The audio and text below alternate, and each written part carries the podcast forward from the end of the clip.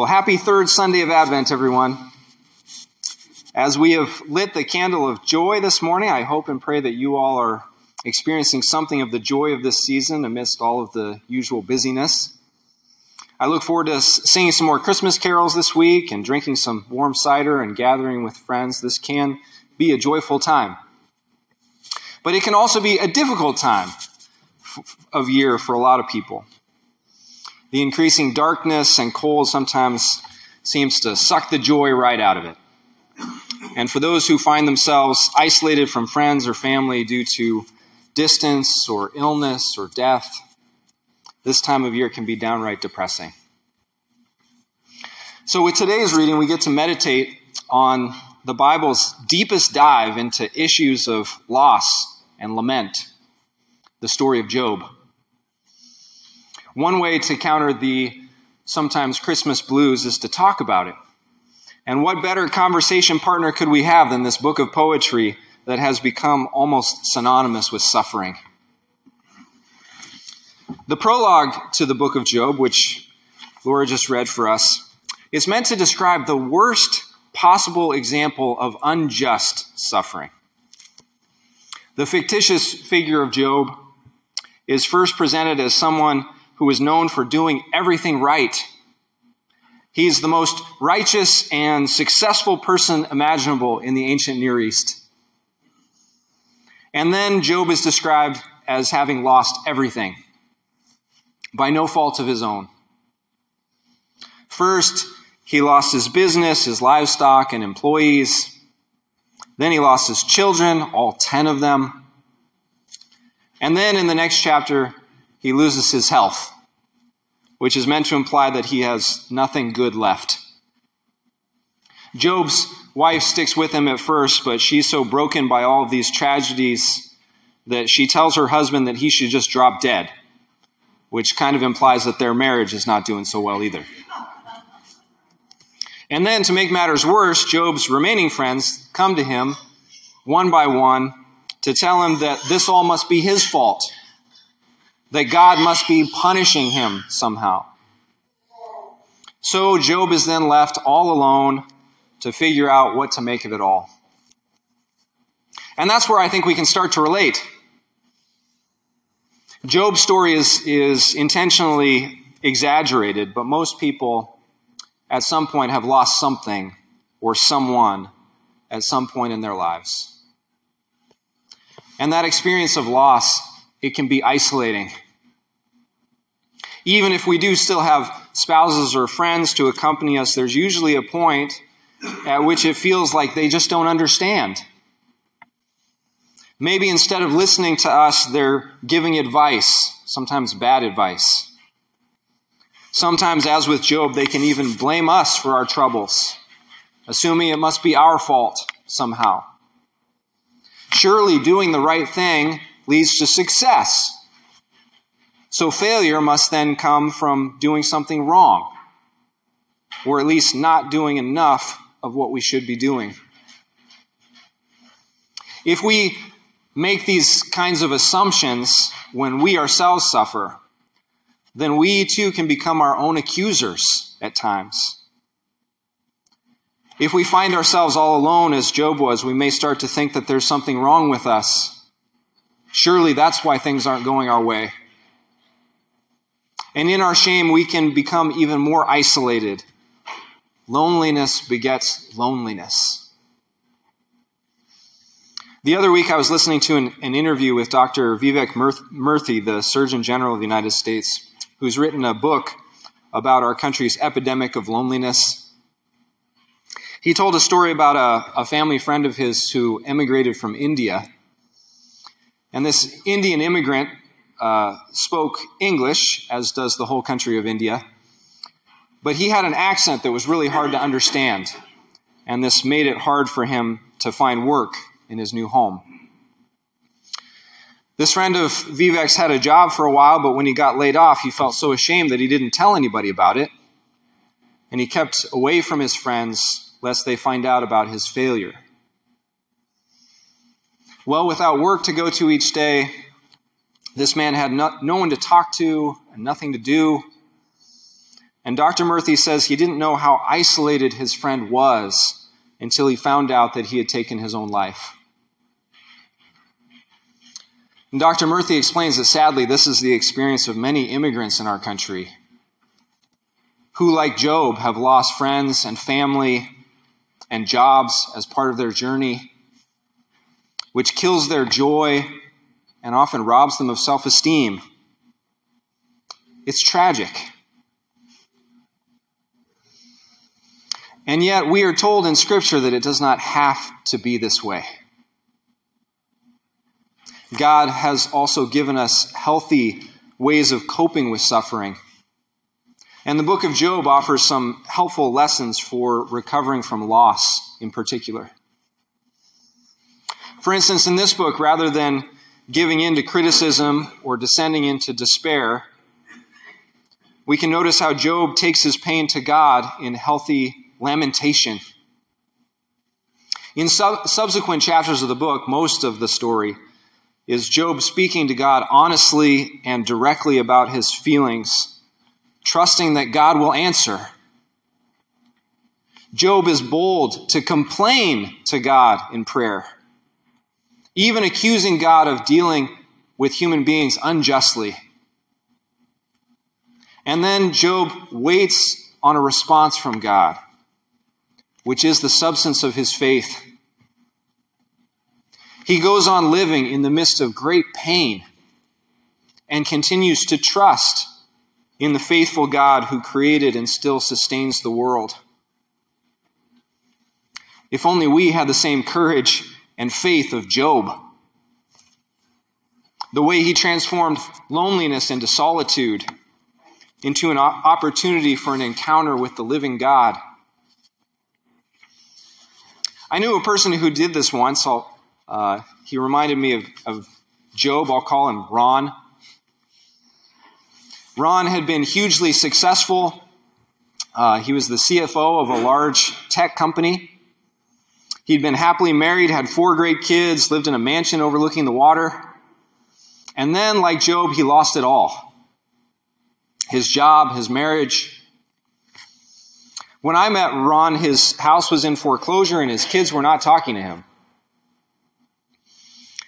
Ron had never been much of a church person, but like a lot of folks who were going through rough times, he came back to worship because he realized intuitively that what he really needed at this low point was spirituality and community. Secular research has also shown that these are 2 things that really help people: spirituality and community. So Ron started coming to church regularly, and he prayed. He prayed a lot. He joined a small group Bible study and built new friendships with people who he wouldn't normally have associated with in his previous life. And eventually, over the course of several years, Ron's joy returned. He later began to talk about how he felt like he had been saved, but not necessarily from sin. He'd been saved from despair. Ron testified about how grateful he was that God was with him when it felt like no one else was. He said to me once, he said, "Mark, there were days when I had no one to talk to and I didn't even have money to buy food. But I have never felt so close to God in all my life." His was an encouraging story of recovery. But I also felt conflicted when he told me that, about his experience of loneliness. I was happy for him, of course, that he'd made it through. I was glad he'd experienced God's love and provision. But when Ron talked about his previous struggles, I also thought to myself, if only I had known what he was going through, how he was hurting and hungry. The church is here to help. We would have helped him. But the thing is, Ron had felt ashamed of his situation, which is why he hadn't told people what was really going on. Unlike Job, Ron had been a little too proud to reach out. He hadn't wanted people to judge him unfairly. And like most of us, Ron was still learning how to receive God's grace. That too was a part of his experience of suffering. So I believe this book of Job can also be a lesson for all of us about receiving God's mercy and grace, even if it's not immediately obvious from this particular story. Most people, when they read the book of Job, they're trying to figure out why bad things happen to good people. But the story, unfortunately, it just doesn't say much about that. Instead, Job complains to God about the injustice of life, and God responds simply by pointing out the complexity of creation, saying essentially, you limited human beings couldn't possibly understand. This may not feel particularly satisfying to us when we are suffering. And yet the book ends with Job still praising God for being with him in the midst of his suffering. In spite of his doubts, in the face of his complaints, Job grew in grace as a result of his troubles. That's one of the takeaways. And I believe this is what Christ Jesus would have for us to take from this story also, seeing as how Jesus came to live it. We remember this time of year how Jesus came into the world as an infant, the very picture of innocence as Job was. Like Job, Jesus and his family were righteous and without blame. And yet, it seemed like people were just out to get him. King Herod, the scribes, the Pharisees. People would accuse Jesus unjustly, like they accused Job in this story, saying that it must be his fault, that he's poor, that his father died, that he had no place to live. It must be by the prince of demons that he casts out demons, they said to him. And so Jesus became a man of sorrows, struggling alone in the wilderness, tempted to renounce God. These pressures could not break Jesus' spirit, so eventually the government was called in to condemn him. Jesus, the innocent man, was beaten and taken to the cross, where his friends abandoned him, and the people shouted, "If he really is God's son, let him save himself." But still, like Job, Jesus did not give in to despair. Once again, he cried out in lamentation with a very Job-like complaint, saying, my God, why have you forsaken me?" And then it was finished.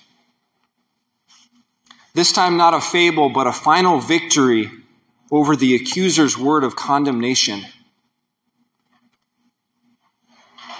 When Christ Jesus then rose from the dead, he assured God's people that suffering does not have to have the last word, that pain and loneliness is not the end, that even death can be overcome by the God who is with us in all things. And we too can be a part of sharing this grace with others. One way we can do this is by working against what social psychologists call the fundamental attribution error, which is really just the tendency to blame people for their own problems. Like Job's friends assuming that he must have sinned, or the crowds assuming that Jesus must have done something wrong, that he must have deserved to die. But when people are suffering, what they need is companionship, not condemnation. It doesn't matter what they have done or left undone.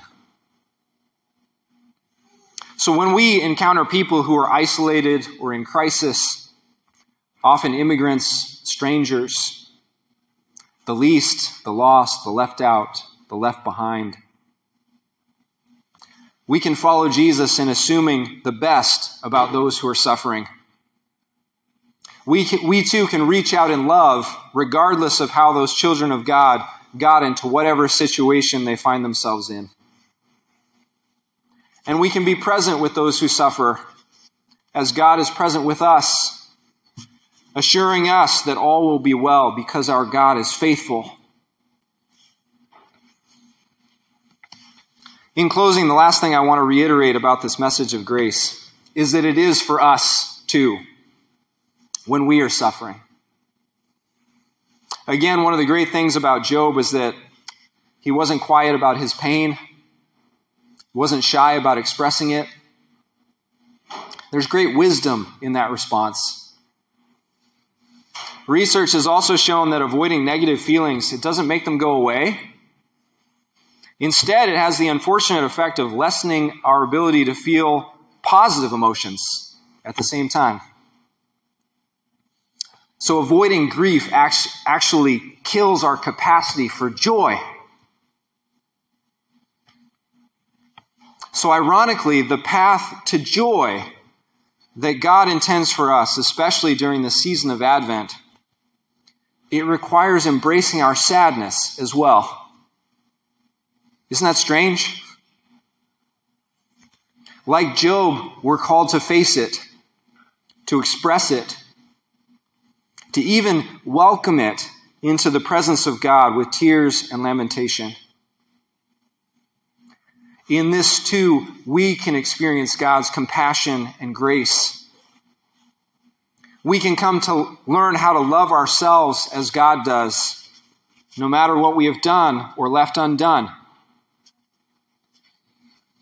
So thank God that Christ Jesus comes among us to set us free to do just this. Praise God that there is now no condemnation for those who are in Christ Jesus.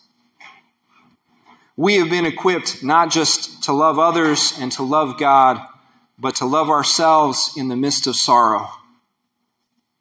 To be content with our own company.